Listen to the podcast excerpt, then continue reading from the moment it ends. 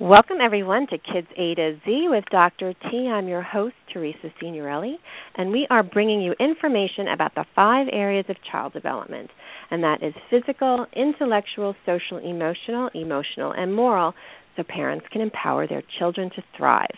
Well, today we have an all star playroom segment, and it's called Smart First Steps for Parents of Children Born with Disabilities an advocate's perspective. And we are going to be informing parents about steps they can take and resources that exist if their child is born with some type of disability. And we have two guests um, who are attorneys uh, for Lewis Johs here in New York City, where I'm broadcasting from, and actually they are too. and that is Eileen Libutti and Jennifer Frankola. So, ladies, welcome. Thank you. Thank you. Hi, Teresa. How are you? Okay, hi. So, why don't we do this? Why don't we start with Eileen? Um, why don't you tell us a little bit about who you are and what you do?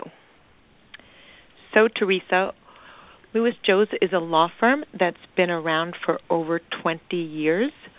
We do a lot of litigation in different areas, and about five years ago, Jennifer and I founded the education group for Lewis Johs with a deep background in litigation and trial practice.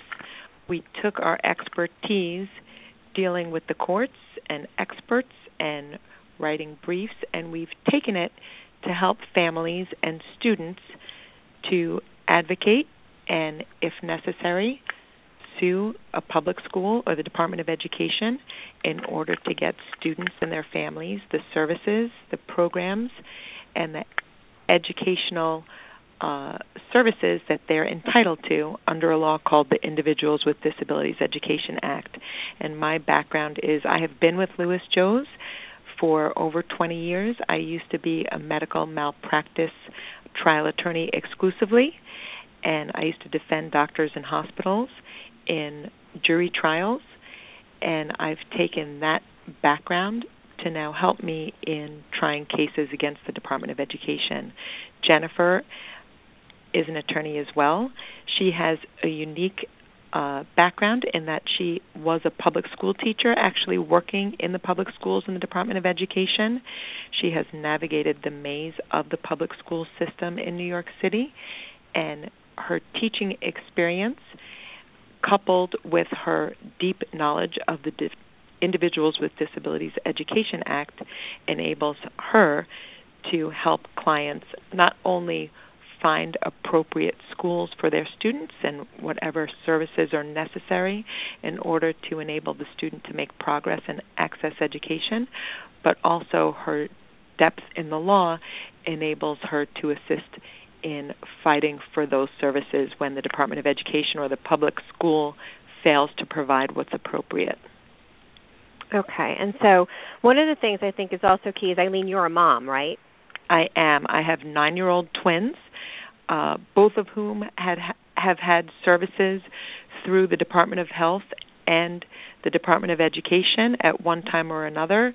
Uh, that's in fact uh, not how Jennifer and I met, but that's how we started. The first student that uh, Jen and I advocated for together was my son, and I did it exclusively as a mom. I was an attorney for many years when my kids were born, and this may jump ahead to some th- topics that we were going to cover. But when my mm-hmm. son was born and needed speech services or occupational therapy services, I didn't know that there was a law that provided for students to get what was necessary for them. When I heard of the Individuals with Disabilities Education Act, I pictured a wheelchair or crutches. I didn't realize that learning disabilities would qualify a student for the protections that are provided for in the Individuals with Disabilities Education Act.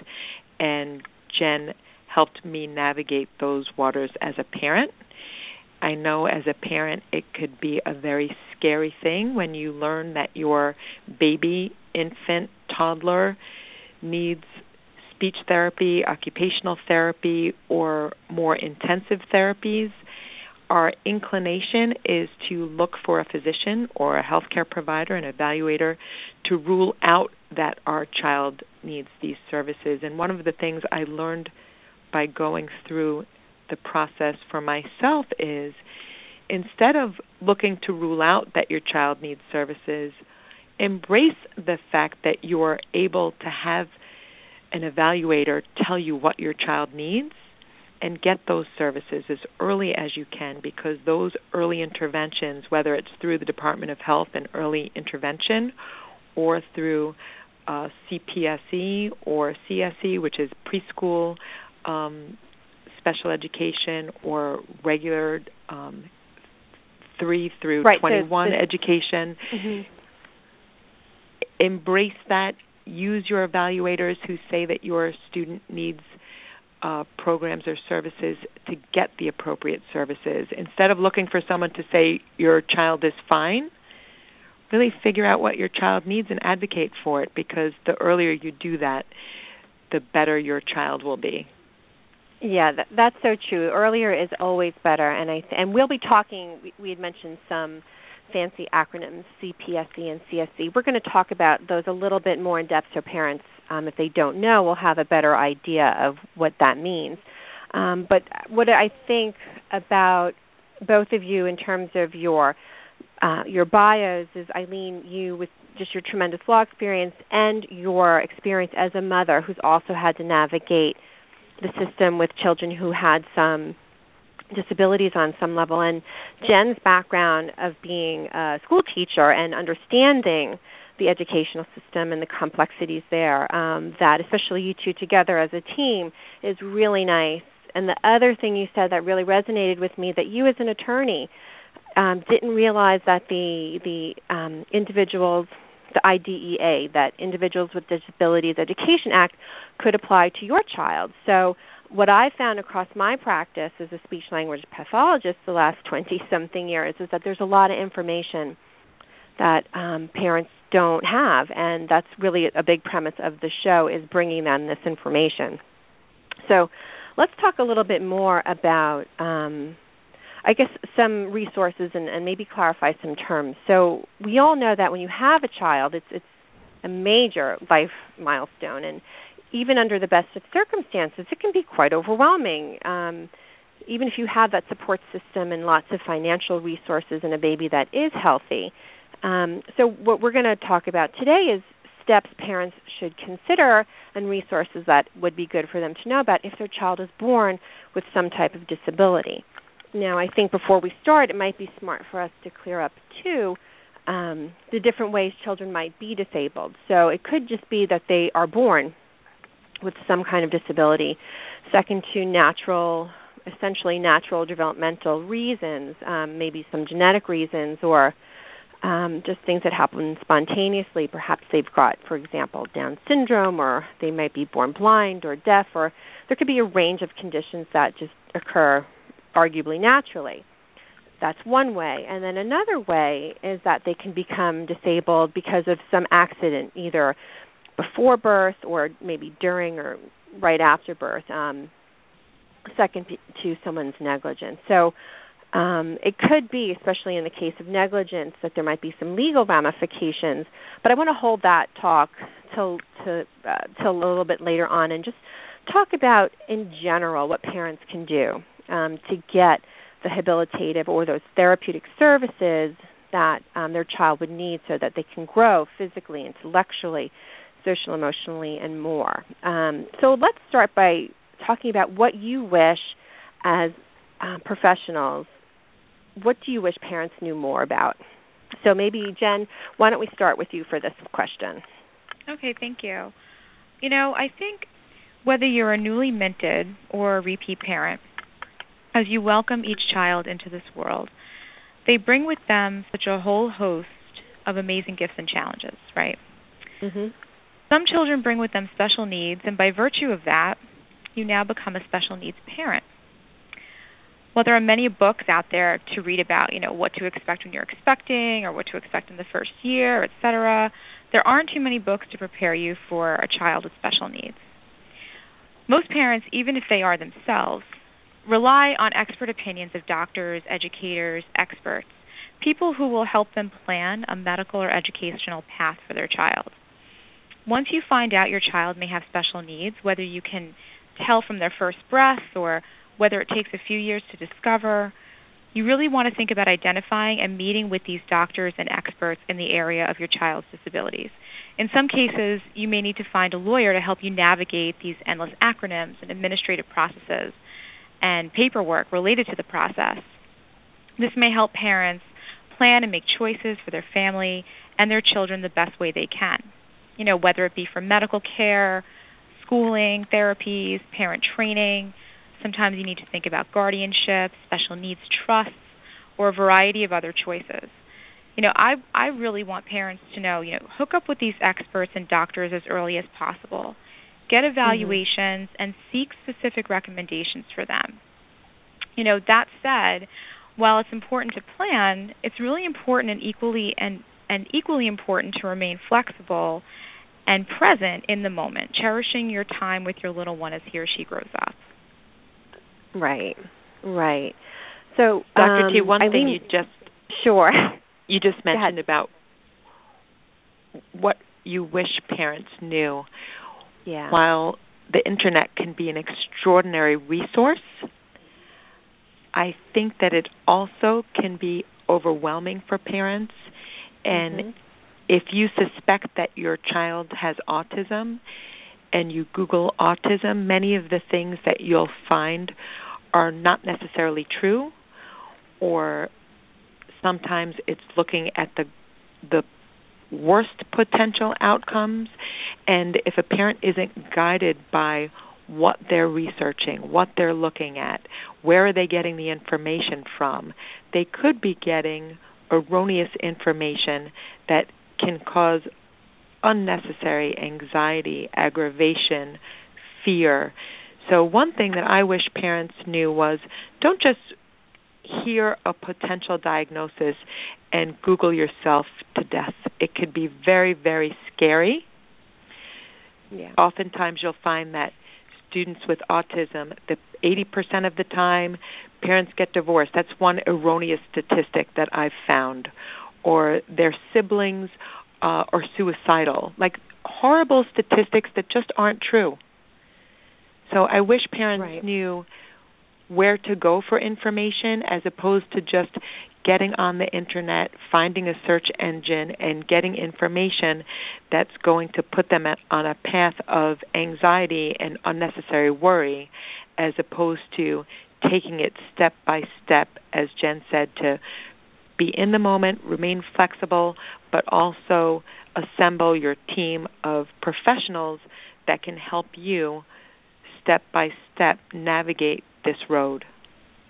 Right, and and that's a big um, mission for our talk today. So um, let's first talk about, um, I guess, the kids earlier in that in that growth trajectory. So as we were mentioning, parents might not realize the certain rights that they have, and that we actually have laws or, and services in, in some form for children really from birth through their 21st birthday.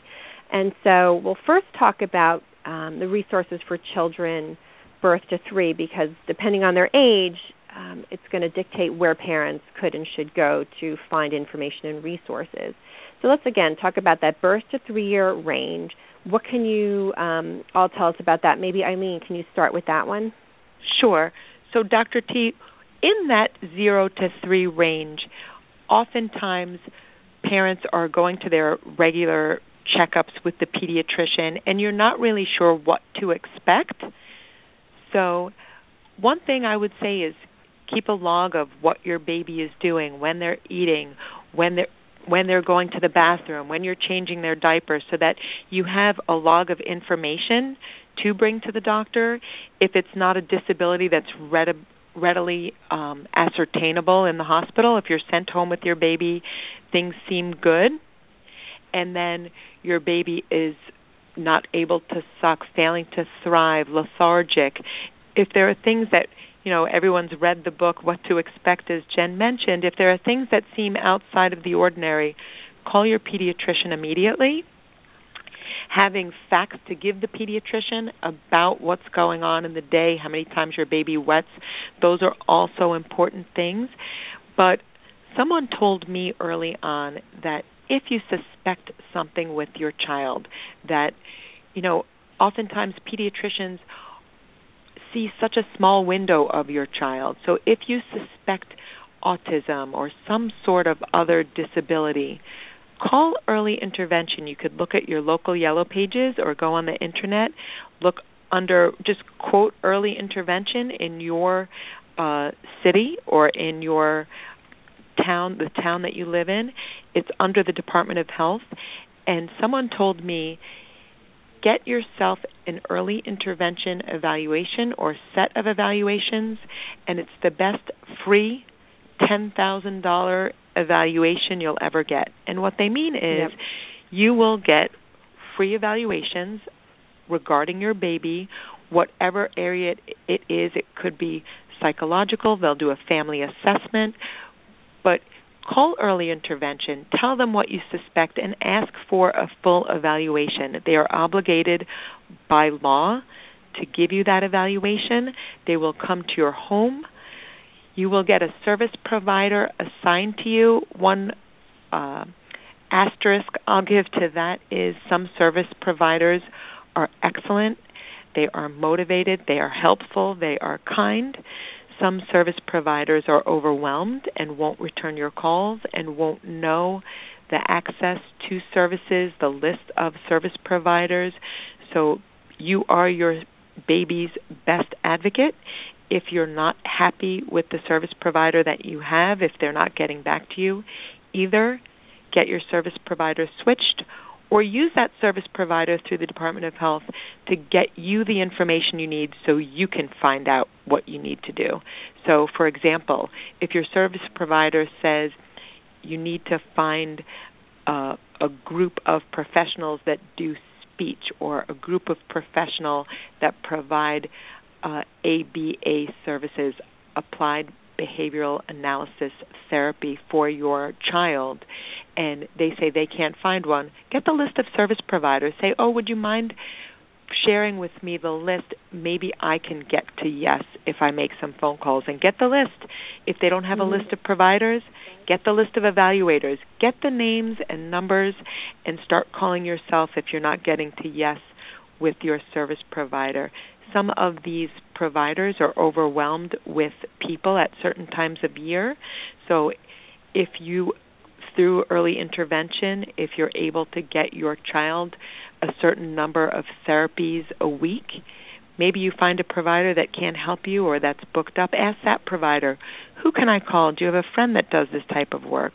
Or if you get 10 hours of therapy on the family service plan that you get through early intervention, so basically, you go through early intervention, you have these evaluations done, you'll have a meeting to set up and fight for whatever services these providers say your baby needs.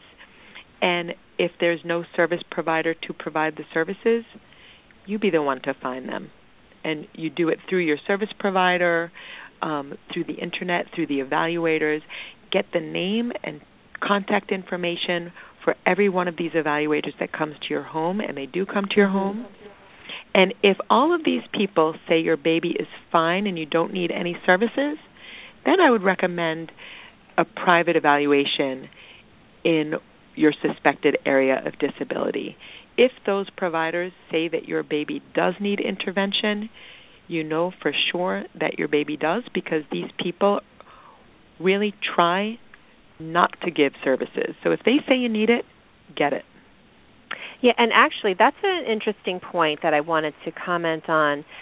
Um, there's a difference between needing services and um, being eligible for services. So there's a bar at which the um, children have to meet to get services. They have to have a certain degree of delay or disability for early intervention to provide services. So that could be the case they might have a delay or disorder but not be enough to get services. That's another case where I think going to a private practitioner could well, be uh, very helpful. In the early intervention arena, you need to be have a 33% delay in one area or 25% delay in two or more. So, for an evaluator to make that prediction of what percentage it is isn't necessarily an exact science. And so that's something also that as a parent, remember when you're speaking to the evaluator, parents tend to want to brag about their babies. Parents tend to want to know that everything is fine. So if an evaluator comes to your house and you talk about all the wonderful things your baby does, that's great, but that's not going to give them an exact picture of what the baby's challenges are. So, and sometimes you might not know. Maybe the evaluator will come to your home and ask you certain questions. Does your baby give you eye contact? When someone new walks into the room, does your baby notice? Does your baby look up and see that there's a stranger in the in the apartment or in the home? You might not know the answers to this.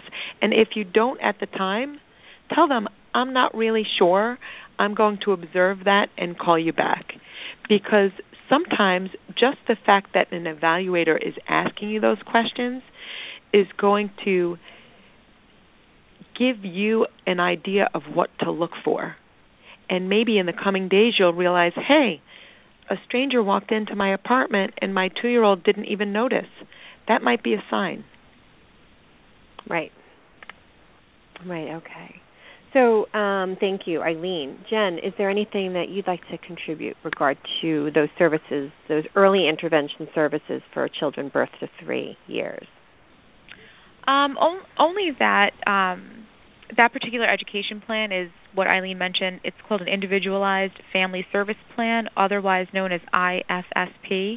You know, once you enter into the world of special education and special needs, you're going to be surrounded by a ton of acronyms so um, there's a particular law that um, that covers early intervention, and then once a child ages out of early intervention, um, an entirely different legal standard and an entirely different set of services applies. You know, your baby still may require the same services and interventions that they did through early intervention or EI, but then they age out and they um, start the process for preschool and under that, um, it basically the decisions are made by the Committee on Preschool Education, otherwise known as the CPSE, and that's no longer part of the Department of Health, but that's now part of the Department of Education. I think what's really important is as you're exiting out of early intervention and as you're aging out of early intervention, if your baby's aging out of early intervention, you really want to have um, a, a whole host of evaluations that are very specific in their recommendations and are strong enough to support either um, a, a, a, continuation or um, an increase of services as your child ages into preschool. I, Dr. Okay. T, I just want to add to yeah. Jen's point. Again, I I don't mean to reiterate, but this is so important. Parents, mm-hmm. no, reiteration's good.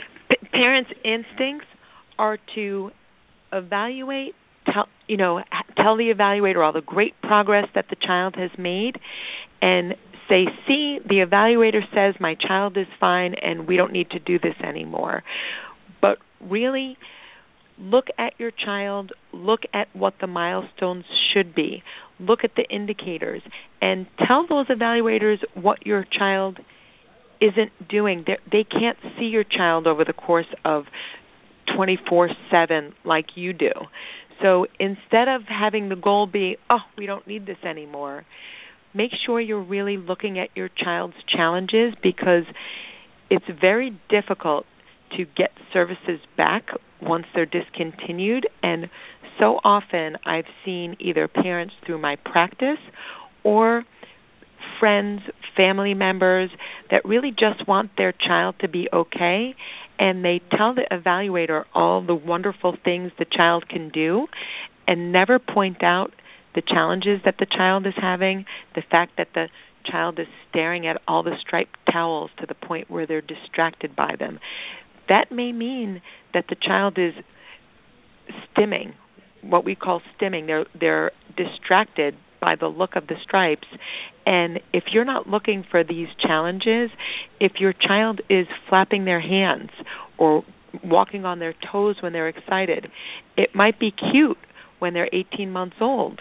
But when they're 4 doing the same thing, you're going to realize that this is no longer going to be cute.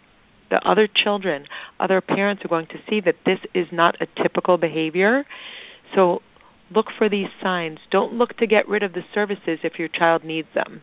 You know, it's almost like you feel like if the evaluator says your child doesn't need services anymore, like you got a great report card. But are you doing right by your child and you're your child's really best advocate? Right. And and the one other thing I think I'd probably add about this early intervention, this birth to 3 year age range is that early and intervening, getting intervention early, the earlier you get help, his, uh, generally speaking, the earlier you get help, the less help you need over time. You can mitigate or lessen any problems um, by getting that early help, and um, and being honest and forthright and describing your child um, how the, how they're functioning day to day. Because that evaluator, yes, in that one hour, half hour, forty five minute, whatever amount of time they're with your child and they're just checking some boxes, that really doesn't give a good picture of how they can function. And, and we want them to thrive. We want them to be successful. So the earlier we get help and the getting them the right help, the better off they're going to be down the line and, and need it less as they as they grow. And we started talking a little bit about that um, aging out and after they're three. So let's talk about the services um, that are covered for that 3 to 21 year age range. Um, where do parents access services for their children in in these years? So, so maybe for, um, maybe Jen, you could can, um, start with this question, and then we'll go sure. to Eileen. Sure, thanks.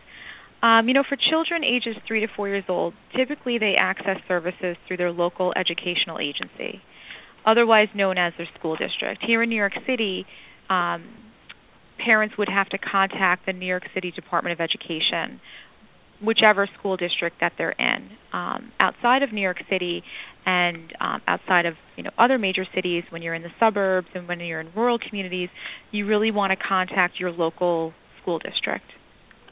And um, for this particular age, it's considered um, access through the Committee on Preschool Education, or like I said before, the CPSE. Um, the Committee on Preschool Education may conduct their own evaluations. They may call you in for a meeting. Um, I recommend to all my clients bring your EI evaluations and progress reports to the Committee on Preschool Education. You know, this is probably the first time that this group of people is meeting your child and meeting you. So you want to provide with that provide them with the most information as possible from your child's early years so that they can, you know, attempt to accurately prepare an educational plan for your child in preschool. Um, if you have any disagreement with the recommendations that they make, you can go ahead also at this time and seek a private evaluation as well and share that with the committee. Um, you absolutely always have the right at this time to call a meeting and meet with the committee um, in case you want to modify or change or um, reevaluate the recommendations on their uh, on their IEP. And you know, I say IEP. An IEP stands for an individualized education plan. This is the first time that your child will be placed on one.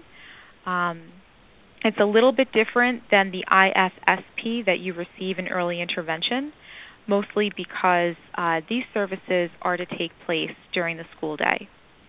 Sometimes uh, children can receive what's called a dual recommendation, in which case they get services during the preschool day as well as um, after school or at home services. Uh, I've noticed in my practice that you know the Committee on Special Education doesn't dole those out very easily, and um, typically parents who receive those dual recommendations or after school services for their for their child um, come in with very specific recommendations on their evaluations. So I, I, I can't stress that enough. Right, and I think another thing with that IFSP and EI, that family plan, you're real the services are really looking at the child in the full context of the family and helping in many globally, uh, so to speak. And then when you get to the individualized education plan in the school system, the therapy is really tied to the curriculum. Um, so I think it's a big part of why. I think the mm-hmm. therapies are tied to the curriculum and also the student's ability to access education. So, for mm-hmm. example, in early intervention, they may provide uh, training or services to the child to help them get along at the supermarket. Like literally, right. that could be a program that you're targeting behaviors in the supermarket. And when you hit CPSE, they're really focused on assisting that student to access education. And I also wanted to add when Jen talks about that CPSE meeting and she says it's so important, that meeting is really setting the stage. As Jen said, it's the first time that that local educational agency is getting to meet the family, meet the student. If you've had a special education itinerant teacher working with your child at home for a year or however long, and they believe that your child continues to need services, whether it's 20 hours of ABA therapy, whether it's a teacher to be one on one with the student in school, let that teacher who you've, you as a parent has developed a rapport with, let that person come to your meeting with you. They may be a very great uh, advocate for you and for your child because they're in a position to know your child better than anyone at that meeting. They've been working with your child and they are presumably one of the people employed by the educational agencies because their agency probably works for early intervention and may also mm-hmm. work for uh, the Department of Education or one of these public school agencies. So here you have someone that may be considered independent, not someone that you've hired, but actually someone that's been hired through early intervention or hired uh, through CPSE that works with your student, and their input at a meeting could really, really help in accessing appropriate services for your student. Okay. You know, I, I want to recap just a little bit and just um, maybe walk through the process chronologically. Um, and uh, we've basically done that. Um, so if there's anything you wanted to add that was new, but um, let's say the parents are with their newborn and the newborn is diagnosed with a disability. So the first thing you um, we would want them to do is access services through early intervention, right? And and then what? Or what could you add? So they're going to call intervention early intervention. They're going to access that number through the yellow pages or the internet. They can look up literally just quote early intervention. It will come under the Department of Health. There'll be a number to call. It'll probably ex- be accessible in Spanish and in English. And you just tell them that you suspect that your child is having a problem and you want an evaluation. You don't even have to know, like a speech evaluation at that age, your child may not be speaking, but maybe their eye contact isn't uh, what you would hope it would be. Maybe your child isn't responding to his name or her name. These are things that you could tell early intervention and say, I'm worried. Uh, I notice that my child isn't developing the way I would expect. I want a complete and full evaluation. You can get evaluations in speech, in occupational therapy. That could both be for fine motor skills and also for sensory issues. You can also get a physical therapy evaluation. They can also do a psychological evaluation even at that young age. So the first thing to do would be to call and get those evaluations set up. Those evaluators will come to your home. Get those evaluations back as quickly as possible. Ask the evaluator to send you a copy not just to send it to the agency. If you can get them to send you a copy, and again, get the contact information for each one of these people, so the next week, when you haven't heard from anyone, you can call them and say, hey, can I get my evaluation, please? I'm worried about my son or daughter, and I want to go to a meeting so we can assess whether they need any services or not. Then yeah, and after I, that, after that, you schedule that meeting Okay, and I think um, you you brought up a good point. Um, you know, why would a one-year-old or a six-month-old need a speech evaluation? So, I'm the speech language pathologist. So, what I find parents often don't know is how early speech and language skills begin, and we're really talking about communication skills and learning skills. And so, and I knowing and working with OTs, occupational therapists, and physical therapists, and psychologists, um, all these areas of development start very early, often actually in utero before the children are born. So, out of the gate, there are behaviors that we're looking for for children to be doing. Um, so, any of those professionals could be looking at your day old child um, and be able to tell you things about how they're developing.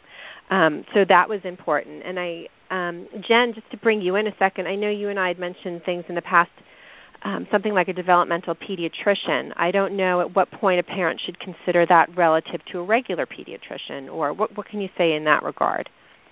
Right. I think that's you know part of building your team of experts. You know, you're not alone in this, and um, I find that you know pediatricians are great, and I think that every family absolutely must have one. I feel that developmental pediatricians um, kind of have a special skill set, if you will, and look for and test for um, things that maybe um, a general pedi- pediatrician may not have that skill set for. So, if you do have a child with developmental needs and you're noticing things, and um, it might be a good idea to hook up with that developmental pediatrician early on. Um, later on down the road, if you want to have different types of um, educational or psychological testing done that um, really digs deep and will assess learning disabilities and um, plan for uh, a variety of different educational plans for your kid. A neuropsychologist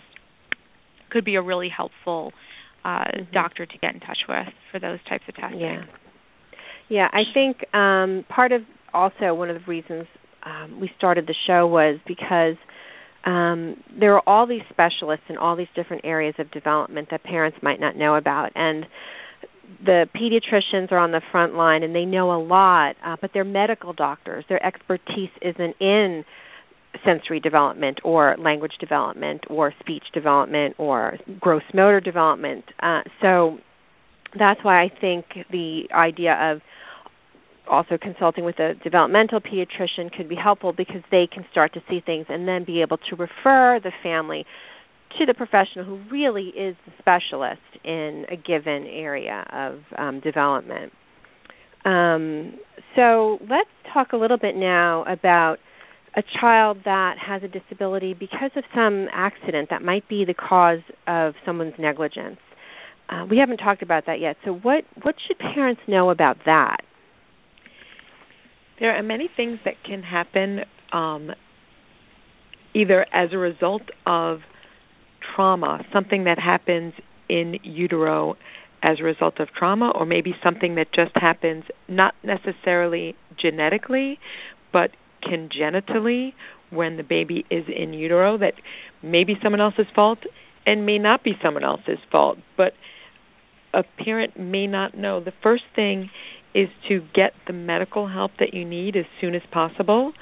In New York, the statute of limitations uh, doesn't run for injury to an infant at birth or in, in utero for 10 years. So you have time to worry about the legal side of the case. And the fact that an incident was as a result of someone's negligence wouldn't change what we're saying. So you still do the same things that we're talking about to take care of your infant, child, toddler. And if you suspect that it was because of someone's negligence, you have time to take a look at that. So if you think that it's something that happened during your hospital stay, certainly you can request a complete copy of your records. You're entitled to that. I think by law they're able to charge you up to 75 cents a page for a complete copy of your medical record. So you may want to get a copy of your records as soon as possible, but you don't have to be concerned that your time is going to run so quickly. You're going to have time to look at that. And that's another thing that you would rely on your medical professionals about. You know, is this something that can happen as a result of a birth injury, as a result of a trauma. I was in a car accident, you know, the month before I delivered, for example. Is this mm-hmm. something that could have resulted from that? But nothing okay, that so, we're saying oh, with relation to early intervention or with relation to accessing these educational services, nothing's going to change just because you think it may have been as a result of someone's negligence. Okay. Okay. That you can and still then, pursue that. Right, and and I guess the other big takeaway is that the statute of limitations, and I guess that's New York State, is probably similar in other states, but parents should probably find that out. Um, that statute of limitations is 10 years. So um, I guess before your your child's 10th birthday, um, you should act if you if you have a concern in that regard. Exactly. Okay. So um, now we've talked about children from birth who've had um, some kind of disability that you were pretty much aware of, but sometimes we don't notice uh, right away, and it, and it takes until a child gets to school. Uh, like maybe they're in second grade or something, um, and they're having trouble learning, and they've had no previous evaluations or diagnosis or or even big troubles before from what we saw, but now they've been in school, maybe they're acting out, maybe they're misbehaving in some way, or they're overly active, or perhaps they have trouble attending, and especially as school and learning becomes more complicated and more taxing and children learn to read maybe we see trouble with their reading abilities. So um, or maybe just in general the child's just not doing well. And there's a couple of years where they're just really not performing well um, what can parents do in that regard? What can we talk about there? So, the first thing I would say is if you suspect a problem, get an evaluation. And an easy way to get an initial evaluation is to write a letter to your principal, to the Committee on Special Education for your school, to both send it by fax or do certified return request. I know it sounds silly, but if you don't have evidence that you requested it on a certain day, it may take forever to get that evaluation done. So request that evaluation and let the school district evaluate your student for the suspected area of issue. If it's attention, if it's reading, if it's Johnny's having such trouble writing down his homework assignments. Get an evaluation. We've had so many cases, especially in the suburban schools, where a parent goes to a principal and says, I'm really worried about Johnny. Johnny's having trouble at school. He's crying every day. He he's getting frustrated doing his homework and the principal will say, "Okay, we'll take a look."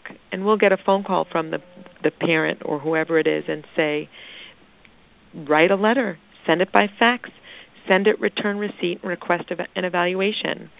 And the parent will do that, and then they'll get a phone call from the principal. Let us get to know Johnny. Johnny's new in the school. Withdraw your letter because otherwise he might lose the services and the things we're providing already. And let us wait and see. And our advice is don't wait and see that has never turned out to be what was best for the student. It's usually the school that is looking to buy time, and waiting and seeing has not been, in our opinion, the best way to deal with these disabilities. So request an evaluation, do it by fax, do it by return receipt uh, letter. If you have um, access and can afford a private evaluation, by all means get a private evaluation in your suspected area of disability. Request that the Committee on Special Education meet to discuss the results of whether it's the school's evaluation or your own evaluation. And then you have to think of what are you looking for? Are you looking for tutoring? You may not even know what you're looking for, but one thing I can tell you is that you will need a private evaluation to find out. Okay. Right. And so, so two, a couple of things. Oh, Jen, let me just, uh, there were a few things sure. that resonated with me, so if you can hold for a second. So um, I'm hearing you should really document everything, get a big folder or a couple of folders, and keep those return receipts, keep those faxes, um, keep reports. Um, is Make one a thing, notation. and then if you Yeah. have a conversation with the teacher, if you have a conversation with the principal, if you're requesting evaluations, just get a composition notebook and write down the date, write down who you Mhm. spoke to, write down the sum and substance of the conversation. It will help you as you walk this path to access education for your student and also in the event that this does have to go to litigation, it will help you refresh your recollection as to what happened. Mm, that's really smart.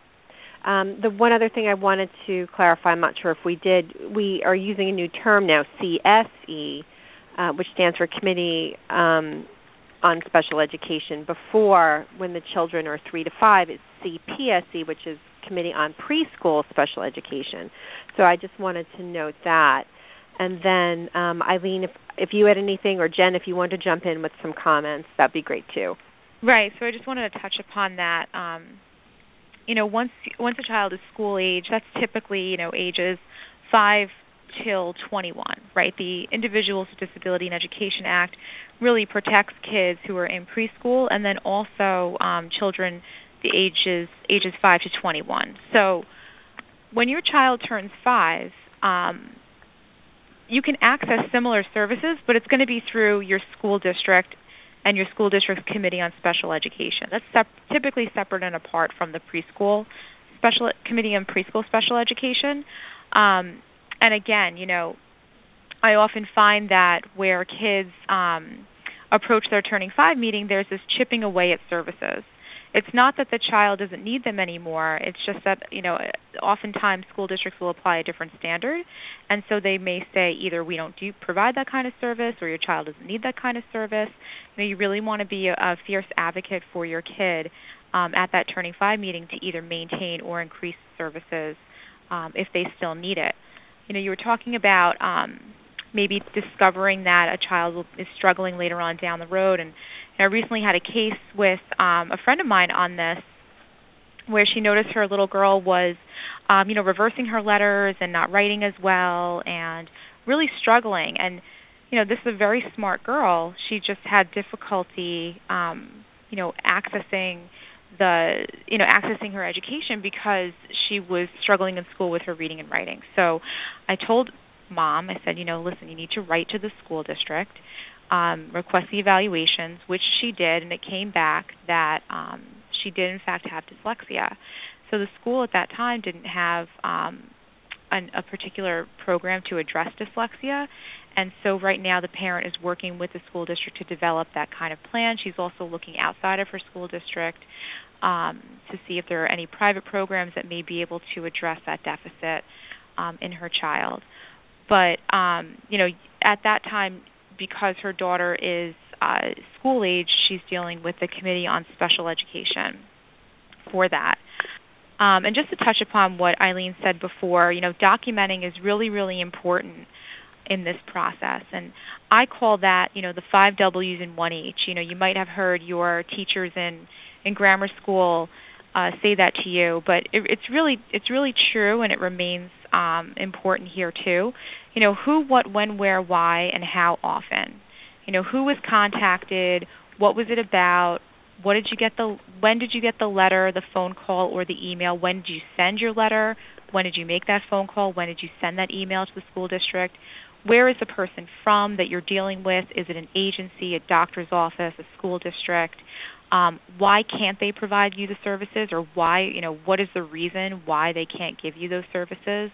And how often do you or they contact um, did you contact them or did they contact you? And all of that is really important because those are the types of details that you want to be able to provide either at your next IEP meeting or later on down the road if you do in fact have to have some sort of mediation or impartial hearing uh, with the school district to get services for your child. So, um, you know, there are a number of different laws that require written notice, proper notice, um, and proof that you indeed were working and um, communicating with the school district all along uh, to make sure that you know you requested services on time and that you followed up and um, you know that services were provided to your child. Okay. So actually, I had a question or wanted to talk a little bit about what about children who are not in the public school system? Okay, let's talk to parents about that and how uh, this, these laws uh, still cover them. So, what uh, is there something you can mention in that regard? Right. So, so there are a number of different obligations that school districts have to meet um, regarding the needs of students with disabilities and their parents, whether they attend public school or not. You know, there's some kids that will that will attend private schools, some are in parochial schools, yeshivas, Catholic schools, some are in hospitals, um, some are in boarding schools, therapeutic boarding schools. No matter what, all of those children, if they are on an IEP, if they are suspected to have a disability, they are covered under the law and are entitled to appropriate and equitable services under the law.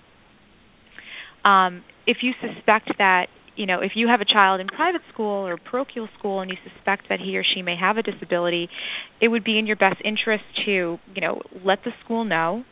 Um, I recently had a case regarding this as well um, up in the Bronx, and um, the child went to a Catholic school up there. And in the Bronx, you know, they're within the jurisdiction of the New York City Department of Education. Um, I advised the client to contact the New York City Department of Education and ask them to evaluate and assess their student because they suspected a learning disability. And it took some time for that to happen, but once it did, and once it was discovered that um, he had a, a, a learning disability that impacted his academics, um, they were then able to at least get the ball rolling on providing tutoring services to that child.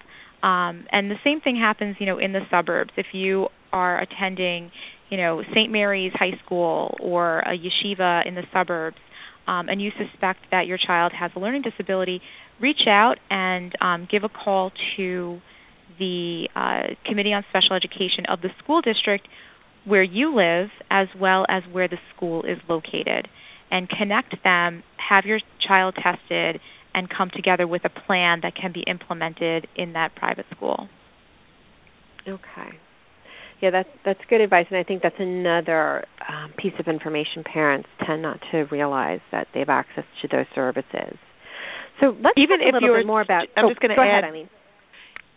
So what Jen is saying, even if you elect to have your student in a general ed program, you as the parents decide my whole family went to such and such private school, and I want Johnny and Susie to continue in the family tradition that does not obviate the school district's duty to provide educational services if your student is classified as a student with a disability. So that's important to know. You, you're selecting to pay for the private school, and you will continue to do that. But the supplemental special education services that are necessary is still under the obligation of the local educational agency, whether it's the Department of Education or a suburban school district. Right. Right. Yeah, I think that's a, a that's an important takeaway for parents um, in those situations. So let's talk about um, other questions or maybe common questions that parents may have, and and maybe also address things that you found that parents could be apprehensive about, um, which may prevent them from asking certain questions. Um, um, go ahead. So I don't know, Eileen or Jen, who wants to start there. Um, you know, I think every case is different. Um, I sometimes come across folks, uh, parents who have now unilaterally placed their child in a private school and are seeking reimbursement from their public school district. And they'll ask me, you know, how often do I have to do this? And the answer is this just like each year, the school district has to provide an appropriate IEP or individualized education plan for your child. Each year, you may ha- you know you have the opportunity to agree or challenge the IEP. In which case, one of your remedies could be to sue, sue the school district for you know private school tuition, um, additional services, uh, you know, a private program for reading services or you know therapies after school, and that can happen. That has to happen every year. So parents really need to prepare when they're making those choices um, to seek a private placement. That you know this is something that needs to be reexamined and renewed annually. Another thing, just talking about apprehension, parents oftentimes are apprehensive about putting their student in a quote special education end quote school. They're worried if I put my child in a special school, will they be able to go to college? Will they be able to get married? Will they ever be able to go to a regular college?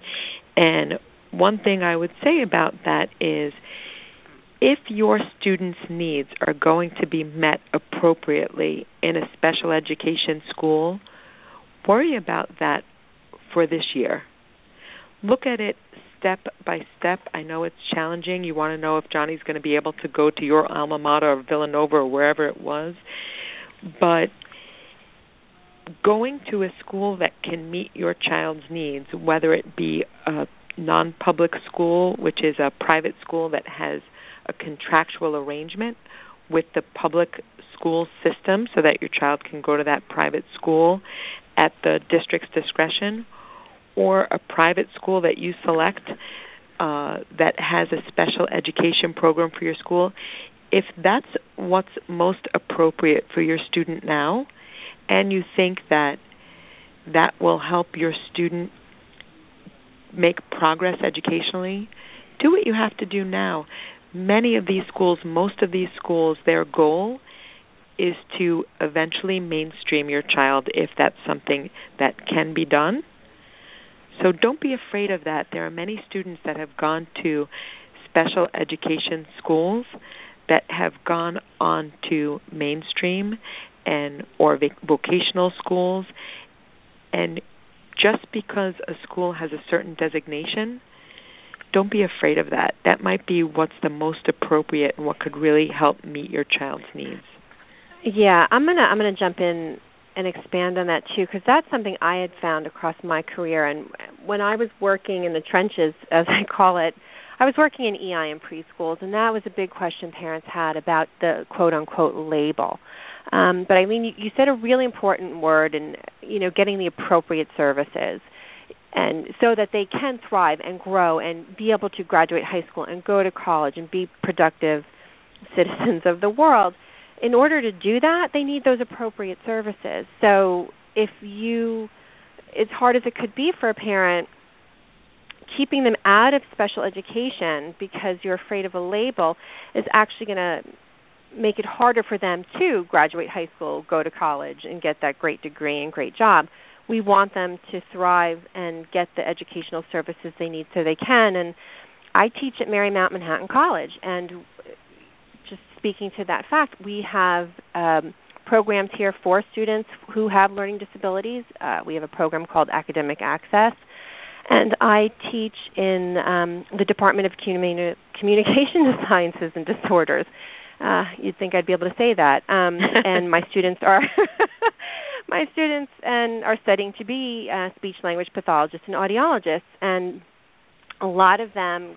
Um, it's not uncommon for my students to have had learning disabilities, um, and that's what they had had speech language therapy growing up, so that it makes it appealing for them. So, yes, um, it is scary that quote unquote label, but I think the the better chance for your children to thrive and do wonderfully and graduate and go to college and, and be productive in life is to get them those appropriate services and even if it has that quote unquote label.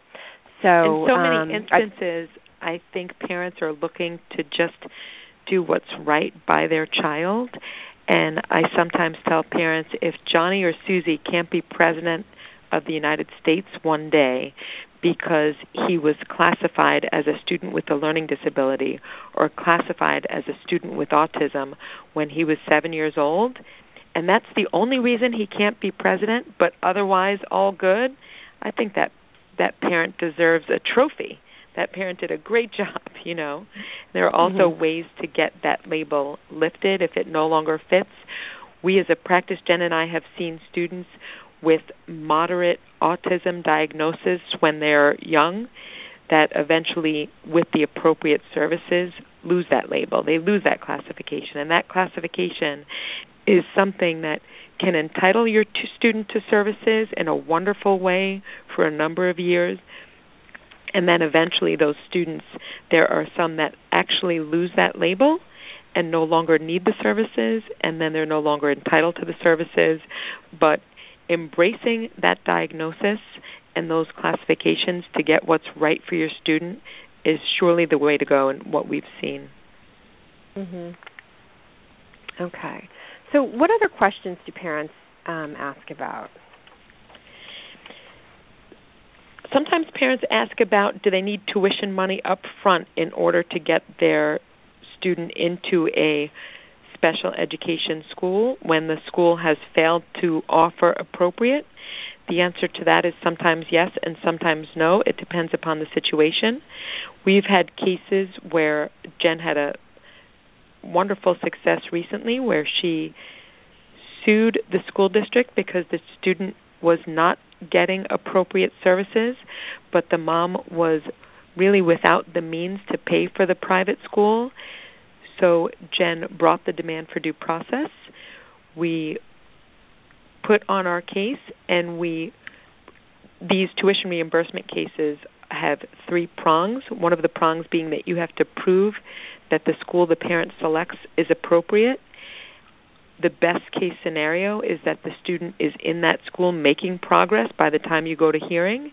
But in this case, because the mom didn't have the means to pay for the school, Jen did it based upon what services the school could provide if the student was there. And she was able to win that particular school for that student without the mom having to front the tuition money. So sometimes the parents may have to front some tuition money and they could work that out with the school. And sometimes if the parent really can't afford it, we can sue for the school before the student ever takes a foot a, a step into that school. So I think oftentimes parents are also concerned about finances, and that's certainly understandable. Right. Right. And what about knowing when to when to contact a lawyer? Is that a question you often get and what can you tell parents about that? We try to be very accessible to parents. We will speak to a parent and look at an IEP or two or an evaluation or two in an effort to help the parent access some knowledge, some legal expertise, and also introduce them to some appropriate schools. Jen has vast knowledge of many of the schools in the city, and we've also dealt with many wonderful evaluators, developmental pediatricians, neuropsychologists. So, really, we feel the earlier you access an attorney, the better because we can help guide you in this path. We don't make that first phone call or two or that consultation something that you have to pay for. At least up until this point, we've been able to provide that service to families so that we can send you on the right path. You could have the best neuropsychologist in the country, but if they're not willing to write a report for you, if they're not willing to testify for you if necessary, the money that you spend on that evaluation on that evaluation is going to be wasted. So we do mm-hmm. try to open ourselves to a phone call or a consultation with parents so we can help guide them in that direction, in the right direction. Right, right. Um, Jen, is there are there other questions that you found that you might be able to talk about? Um, I think one question is, you know, will this school or will this set of services will that cure my son or daughter? And you know, the answer to that is it's not a panacea. You know, this is this is a process, and um, I often counsel my my parents to take it really, you know, one day at a time, one month at a time, one year at a time, and look for progress where progress is being made. And you know, if there if there are things that pop up that you have concerns about, absolutely give us a call, give the teachers a call, call a meeting at the school and find out, you know, earlier on um, or meet with them earlier on to see if you can tweak or modify what's going on in the school so that you know that will better be able to help your son or daughter. Yeah. Okay. Um, now, um, we talked a little bit earlier about um, children having to reach a bar, um, a degree of disability or disorder, and able to get the free services. Um, so, um, is there anything else to add about that? Because um, sometimes um, they may qualify for services, but there are no service providers available or they may not reach that bar, but they may, according to the clinician, feel that they still would benefit, um, and it would be appropriate for them to have these habilitative or therapeutic services. Are there things that we could add regarding those two um, questions? It's my opinion that if you have a student that can be classified or is classified under one of the 13 classifications that are provided under the IDEA and your student is struggling, bar or no bar, bar I'm going to fight for your student to get those services. If if you're classified with this with a disability and there's a problem going on in school, that's a problem. You're entitled to services. That's why the law is there. So there are some situations where we've had students who are six years old and they have a lisp, and the and you'll you'll know this better than me, Dr. T. Oftentimes they'll say that a six-year-old with a lisp isn't entitled to services. You have to wait until the student is eight. That's sometimes what the evaluators through the Department of Education or some of these public schools will say. And my answer to that is if the lisp was in a vacuum, if the student could couldn't hear her him or herself, if the other students in the class couldn't hear that student, then perhaps we could wait until the student was 8 to try to uh, affect change on a speech impediment or a lisp. But if I have a 4-year-old, a 5-year-old that has a lisp or a speech impediment, that needs to be addressed as soon as possible because that student is not going to be willing to partake in conversations at school. It's going to affect their self esteem. It's going to affect their interaction in their classes.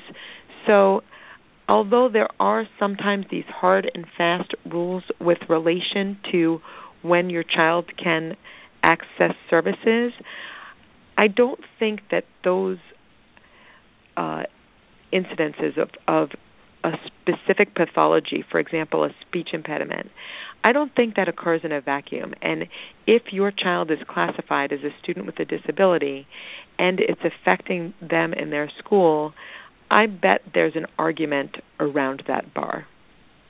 Yeah, and I think what's what's nice about the argument you're um, suggesting there is the impact that that speech impediment could have on a child's social emotional learning um, and their social emotional development, and that is going to impact greatly how they're able to learn and function in in those academic arenas. It's it's so key to everything. We we did we did a panel on the show here uh, a couple weeks ago on social emotional learning, and um, it's really big. And I think um, that might be where a parent could have to go to an outside evaluator to get a more thorough um, evaluation, or maybe um, someone who can present the argument um, in a better way than maybe the internal um, speech.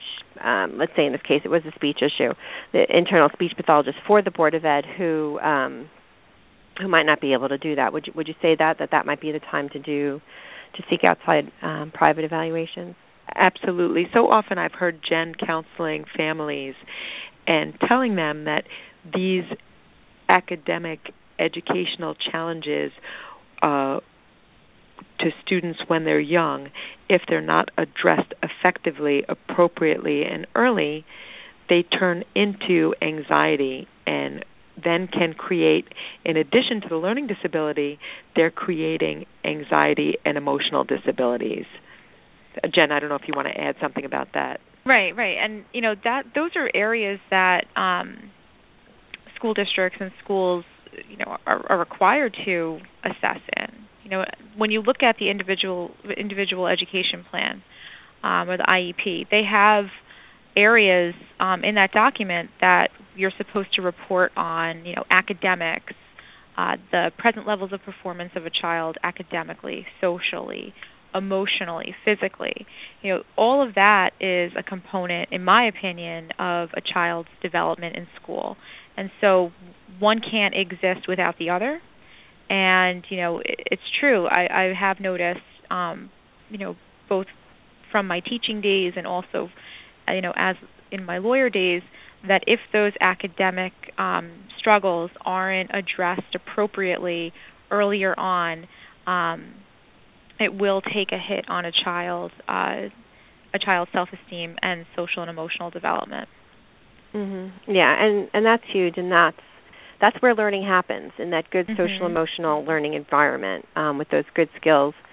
So um, it could be the speech language pathologist writes a brilliant report, but you need um, the professional who understands maybe social um, interactions and emotional states of being, like that psychologist, to provide um, a stronger argument as to why they should be having that speech language therapy to to remediate that trouble. Sure, trouble and a, a lot right, and a lot of the disciplines will overlap. You know, and and working together. That's why it's so important to have that team and to really develop and cultivate that team of experts for your kid that who understands him or her and their needs, and you know, creates a map or a plan for um, reaching their goals. So. Yeah. Yeah, yeah, and and you you'd mentioned earlier, you know, building your team. That it really is a team effort. And um, Eileen, I think you had said about things not happening in a vacuum. Um, and things don't happen in a vacuum. Everything interacts. That's why on this program we look at those five areas of human development because they all influence each other. So I think that's an important thing to consider as well. Um, that um, looking at all the different parts, looking at your child holistically and in a functional context. Um, how are they going to be functioning in the real world, in class, at home with you, out in the community with friends, etc.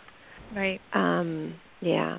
So I, I want to talk about actually your law firm and what you provide. Uh, but before we do that, um, I know there are there are other kinds of services. So there are private law firms, but um, especially in a big city, we have well, really anywhere I would think you have families who don't have the financial means. And I know here in New York, um, there are, um, and of course now the names are escaping me of um, advocacy groups for for children um, whose parents don't have means to seek private.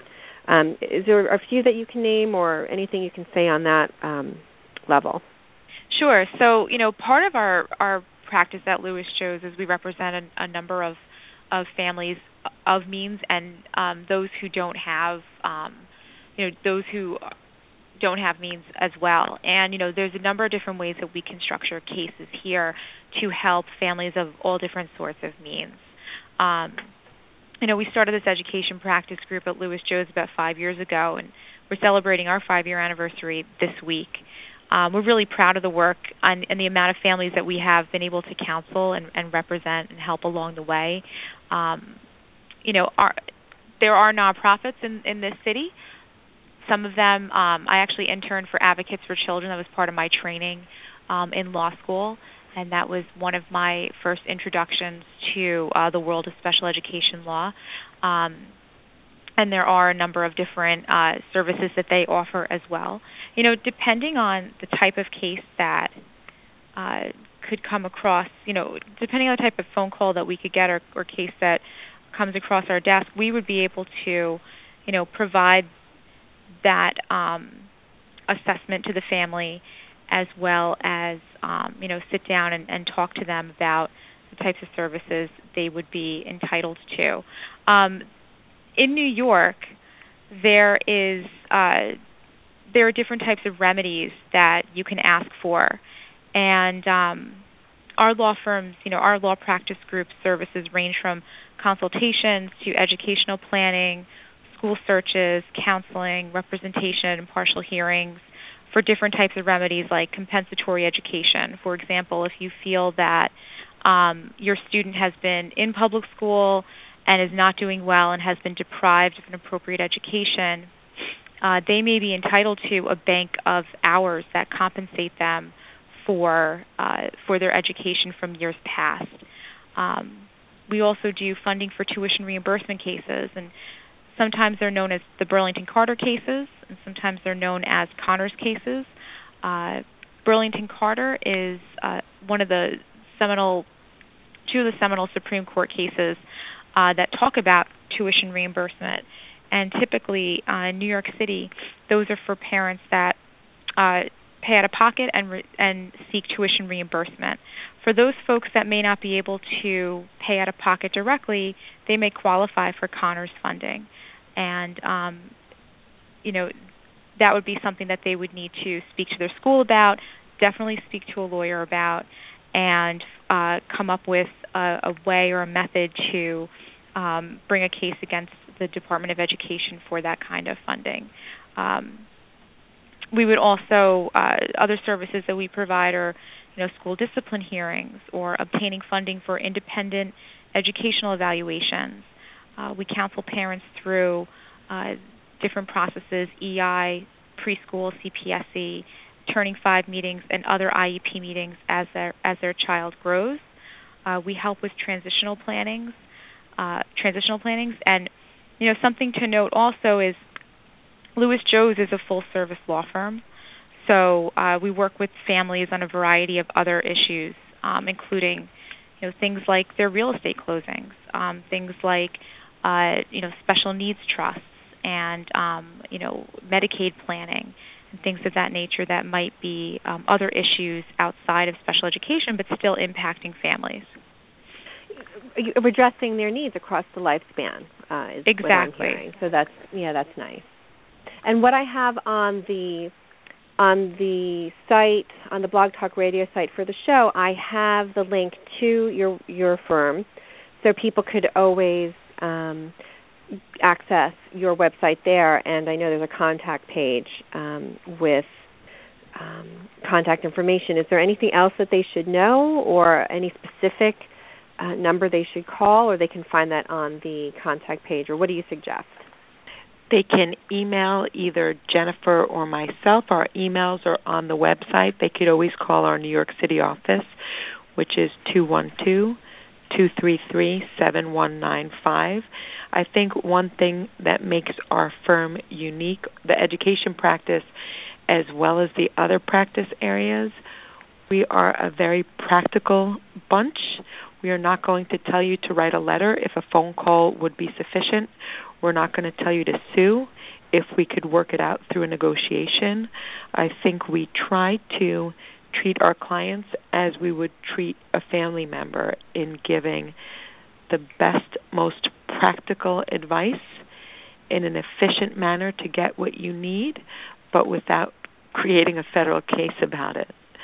So I think that's one of the strengths across the board. I've been with Lewis Johs for over 20 years, and I think much of our success is as a result of our straightforward manner and the way that we really try to treat our cl- clients as we would want to be treated. You know, you might it might not be pretty. We're going to tell you the truth whether you have a chance for success, whether you don't, the strengths, the weaknesses. We're going to give it to you straight and we're not going to string it along. We have plenty of work to do. We're not going to try to take advantage of a case to make a case where there's none. Okay, that sounds good. And um, I met you both. Actually, we had had. Um, I used to do uh, and still do, I guess, parent trainings here at Marymount Manhattan, and we had had a parent advocate come talk. And Jen, that's where I met you initially, and then I met you and Eileen. You had had another um, kind of open house um, or a networking event, and then we started having conversations and. and um, you visited our facility here at Marymount Manhattan in the speech pathology program, and we had some really, really great conversations. And I was just so encouraged by um, all the information we were sharing, all the areas where we thought we could be helpful to the community. And I'm hoping that this is just the first of other talks that we can have to bring more information to families. So um, I want to thank you for your time and expertise, and I'm so glad that we did meet as we did because um, I think it's been good. I think it's been good. Thank you so Thank much, you. Dr. T. Thank you, Teresa. You're welcome. You got it. So, as we wrap up the show, um, I always like to end with our guests five fantastic facts for families. And so that is what's your favorite advice for families on the topic of the day? Um, so I know you've been thinking about this, so I don't know who wants to start with um, your five favorite facts. Sure, I'll start. You know, I think first and foremost is you need to know that you're not alone. There are resources and supports, professionals that are dedicated to help guide you along this path and through this process. And you know, number two, you and your child are protected under the law, whether it's through the early intervention or the CPSE or the CSE process. Under the IDEA, again, all those acronyms, you and your child are entitled to certain protections and standards under the law under the law. And you know don't be afraid to read up on that and don't be afraid to access that. Um, i think thirdly is you know build your team. Cultivate those experts those doctors evaluators advocates lawyers teachers therapists providers agencies anyone who is going to know your son or daughter. Um, they will help you build your child's portfolio. They'll help you assess and plan to um, plan for current and future educational and medical needs. Um, I think fourth is you know technology can be a gift. Um, have your child assessed in all areas of suspected disabilities. This includes an assistive technology evaluation, which oftentimes can be overlooked. Um, I find them extremely useful for students, and they can help determine, uh, you know, different technologies, apps, uh, educational toys, computer games, communication devices that can help you and it can assist your child. Um, and I think last but not least is you know stay in the moment. I think uh, when we talk about staying in the moment, it's so worrisome when you have children to plan out what the next steps are. And of course, we always have an eye towards the future and you're planning for what's going to happen next. But if you could work on planning for the next school year and limit it to that, take it one step at a time. You don't know what your child's educational uh, accomplishments will be. If they're six years old, let's plan for six. Let's plan for first grade. We were talking earlier about that special education school or that special education label. Try not to worry about that so much. Stay in the moment. Let's get your child what they need now to progress, and we'll have an eye towards the future, but let's not worry about where they're going to be five years from now. There'll be time for that. Yeah, I, I think that's all very great sage advice. Um, and again, this is Eileen Libutti and Jennifer Frankola from Lewis Johs here in New York City, um, education attorneys. Um, this has been wonderful. I want to thank you both again. As I had mentioned earlier, people can contact you through the links that we have on our site at Blog Talk Radio. I'm going to be posting all of this on the KidsAtoZ.com regular standalone website too. And um, I want to thank our audience also for listening and invite them, as always, please email us with questions or suggestions or any feedback. We would really, truly love to hear from you. And you can send that information to info at KidsAtoZ.com. That's info at KidsAtoZ.com. We also encourage you to follow us on Facebook. And um, so that'll be Kids A to Z with Dr. T on Facebook. You can follow me also on Twitter, and that's. Um, I think that's Teresa Signorelli at Dr. Teresa. And we also encourage you to follow us on the Blog Talk Radio website so you can be informed of when we have new shows. And I guess that's it for today's show. Again, thank you everybody for listening. Hope you have a really great day.